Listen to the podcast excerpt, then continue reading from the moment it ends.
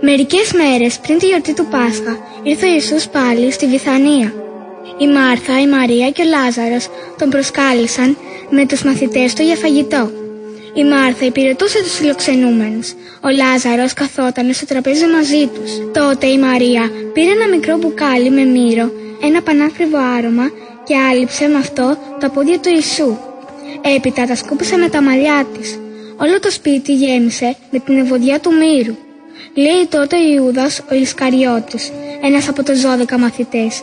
Γιατί αυτό το μύρο να μην πουληθεί για 300 σημαίνια νομίσματα και τα χρήματα να μοιραστούν στους φτωχούς; Είπε τότε ο Ιησούς, άφησε την ήσυχη. Αυτό που κάνει είναι για τη μέρα της ταφής μου. Τους φτωχούς πάντοτε θα τους έχετε κοντά σας. Εμένα όμως δεν θα με έχετε πάντοτε. Η είσοδος του Ιησούς στα Ιεροσόλυμα ο Ιησούς βάδιζε με τους μαθητές του προς τα Ιεροσόλυμα.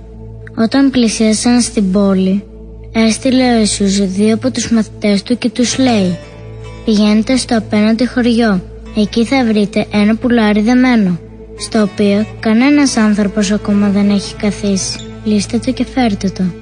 Αν κανείς σας ρωτήσει γιατί το κάνετε αυτό, να του πείτε «Ο Κύριος το χρειάζεται και θα το φέρει αμέσως πάλι πίσω».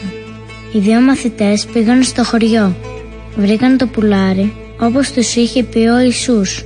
Όταν το έλυσαν κάποιοι από αυτούς που στέκονταν εκεί τους ρώτησαν «Τι συμβαίνει και λύνεται το πουλάρι» Οι μαθητές τους απάντησαν «Ο Κύριος το χρειάζεται» και εκείνοι τους άφησαν να το πάρουν. Έφεραν τότε το πουλάρι στον Ιησού και έβαλαν πάνω σε αυτό τα ρούχα τους. Ο Ιησούς κάθισε πάνω του. Πολλοί από αυτούς που βρίσκονταν εκεί έστρωναν τα ρούχα τους στο δρόμο. Άλλοι έκοβαν κλαδιά από τα δέντρα και τα έστρωναν στο δρόμο. Όσοι βάδιζαν μπροστά και όσοι ακολουθούσαν από πίσω, φώναζαν με ενθουσιασμό. Δόξα στο Θεό! Ευλογημένος αυτός που έρχεται σταλμένος από το Κύριο. Έτσι μπήκε ο Ιησούς σε Ιεροσόλυμο. Ο Ιησούς διώχνει τους εμπόρους από το ναό. Την επόμενη μέρα ο Ιησούς ήρθε στο ναό Εκεί βρίσκονταν πολλοί έμποροι που είχαν στήσει τους πάγκους τους και πουλούσαν ζώα και άλλα εμπορεύματα για τις θυσίες στο ναό. Υπήρχαν ακόμα και αυτοί που αντάλλασαν χρήματα. Ο Ιησούς έδιωξε τους εμπόρους έξω από το ναό και αναποδογύρισε τα τραπέζια αυτών που αντάλλασαν χρήματα. Δίδασκε και τους έλεγε «Δεν έχετε θέση εδώ». Ο Θεός είπε «Ο ναός μου πρέπει να είναι ένας τόπος όπου θα προσεύχονται όλοι οι άνθρωποι σε εμένα εσείς όμως τον κάνατε σπηλιά ληστών. Οι αρχιερείς και οι γραμματείς, αυτοί δηλαδή που εξηγούσαν τις εντολές του Θεού στον λαό, δεν συμφωνούσαν καθόλου με όσα έκανε ο Ιησούς. Γι' αυτό ήθελαν να τους σκοτώσουν. Φοβούνταν όμως το λαό, επειδή πολλοί άνθρωποι εκτιμούσαν τον Ιησού και ακούγαν με θαυμασμό τα λόγια του. Ο Ιησούς μιλάει για το τέλος του κόσμου. Καθώς ο Ιησούς έβγαινε από τον ναό, του λέει ένας από τους μαθητές του «Δάσκαλε, κοίτα τι τεράστιες πέτρες και τι μεγαλοπρεπές οικοδομές». Ο Ιησούς του είπε «Τα θαυμάζεις όλα αυτά. Κι όμως δεν θα μείνει εδώ πέτρα πάνω στη πέτρα, όλα θα γκρεμιστούν». Πήγαινε τότε με μερικούς μαθητές τους στον όρο των ελαιών απέναντι από την Ιερουσαλήμ.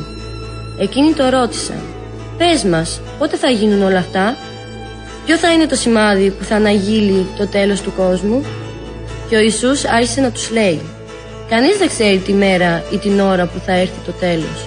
Μόνο ο Πατέρας στον ουρανό το γνωρίζει.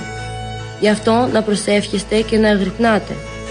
Θα είναι σαν τον άνθρωπο που ταξίδεψε σε άλλη χώρα και άφησε στους υπηρέτες του τη φροντίδα του σπιτικού του. Στο καθένα όρισε ένα έργο που πρέπει να κάνει.